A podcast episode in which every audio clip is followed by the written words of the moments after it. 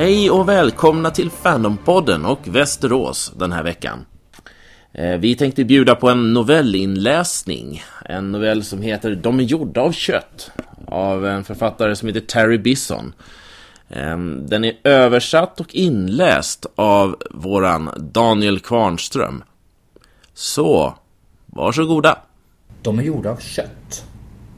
Kött. Ja, kött. De är gjorda av kött. Kött. Mm, det är ingen tvekan om det. Vi plockade upp flera stycken från olika delar av planeten i ett första skede. Utforskat dem hela vägen. De är helt och hållet av kött. Det är inte möjligt. Men radiosignalerna då? Meddelandena som gick ut i stjärnorna? De använder radiovågor för att prata. Men signalerna kommer inte från dem själva. Signalerna kommer från maskiner. Så vem har byggt maskinerna? Det är ju dem vi vill kontakta. De gjorde maskinerna. Det är vad jag försöker säga. Köttet gjorde maskinerna. Det är ju löjligt. Hur kan kött bygga en maskin? Du kan inte be mig att tro på medvetet kött. Jag ber inte om någonting. Jag säger bara som det är. De här varelserna är de enda självmedvetna intelligenserna i denna sektor. Och de är gjorda av kött. Uh, kanske är de som orfilierna. Du vet, en kolbaserad intelligens som går igenom ett köttstadium. Nix. De föds som kött, de dör som kött. Vi studerade dem under flera av deras livscykler. Eh, Tog inte särskilt lång tid för övrigt. Kan du tänka dig vad livslängden är på kött? Ah, bespara mig. Men okej, okay, kanske är de bara delvis kött. Du vet som verdilier. Ett kötthuvud med en ektoplasma elektronhjärna inuti. Nej, det kollar vi. Eftersom de har kötthuvuden. Precis som vedelinierna. Jag sa att vi har undersökt dem. Det är kött hela vägen. Ingen hjärna? Jo, det finns allt en hjärna. Det är bara det att hjärnan är gjord av kött. Det är vad jag försöker säga hela tiden. Så vad gör tänkandet? Du förstår verkligen inte va? Du vägrar ta in vad jag säger. Hjärnan gör tänkandet.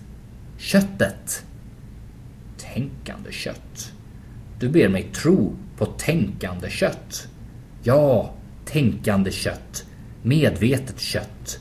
Älskande kött. Drömmande kött. Köttet är hela grejen. Börjar du få bilden klar för dig eller måste jag börja om igen? Gode tid. Allvarligt. De är gjorda av kött. Tack, äntligen. Ja, de är gjorda av kött. Och de har försökt få kontakt med oss under nästan hundra av sina årscykler. Gode tid. Så vad har köttet tänkt sig? Ja, först vill de väl prata med oss. Sen eh, antar jag att man vill utforska universum, kontakta andra medvetanden, byta idéer, information. Det vanliga. Så vi ska prata med kött. Det är tanken. Det är budskapet de skickar via radio. Hej, någon där ute? Någon hemma? Den sortens saker. Det kan prata alltså. Det, det använder ord, idéer, begrepp. Oh ja. Fast de gör det med kött. Jag tyckte du sa att de använder radio. Ja, det gör de. Men vad tror du sänds på radion? Köttljud. Du vet, så när man slår eller viftar med en köttbit så att det gör ljud ifrån sig. De pratar genom att vifta med köttbitar mot varandra.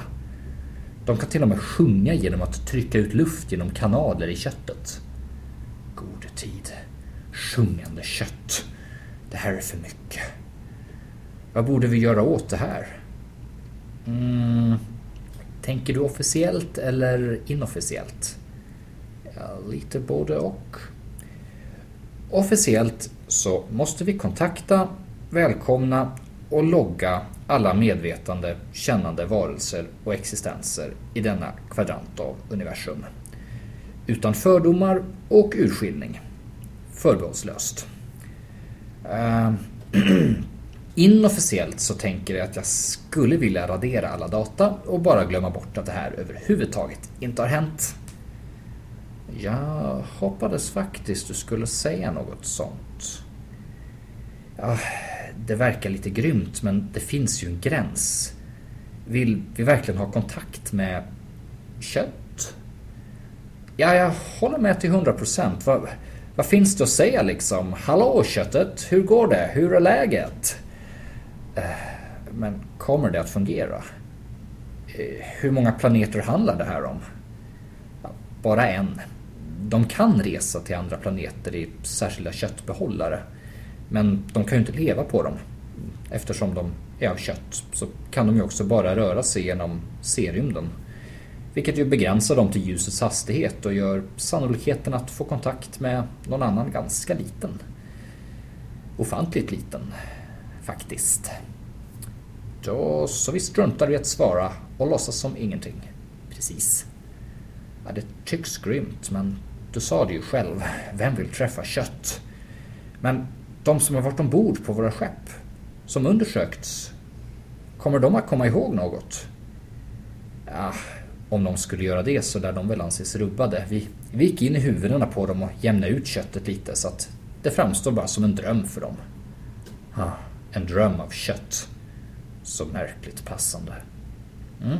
Så markerar vi hela sektorn som obebodd. Bra. Överenskommet. Officiellt och inofficiellt. Ärendet avslutat. Några andra? Någon intressant på den här sidan av galaxen? Ja, en ganska blyg men väldigt söt klusterbaserad intelligens uppkommen i vätekärnan av en klass 9-stjärna. Zon G465. Eh, var i kontakt två galaktiska rotationer sedan. Eh, vill visst socialisera igen. Ja, de hör alltid av sig till slut. Ja, varför inte? Tänk hur outhärdligt och obeskrivligt kallt universum skulle vara om man var helt ensam i det.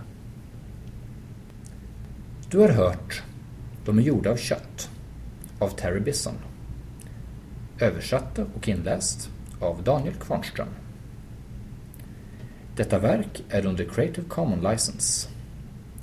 Om du ändå vill stödja författaren så lägg en peng hos en tiggare.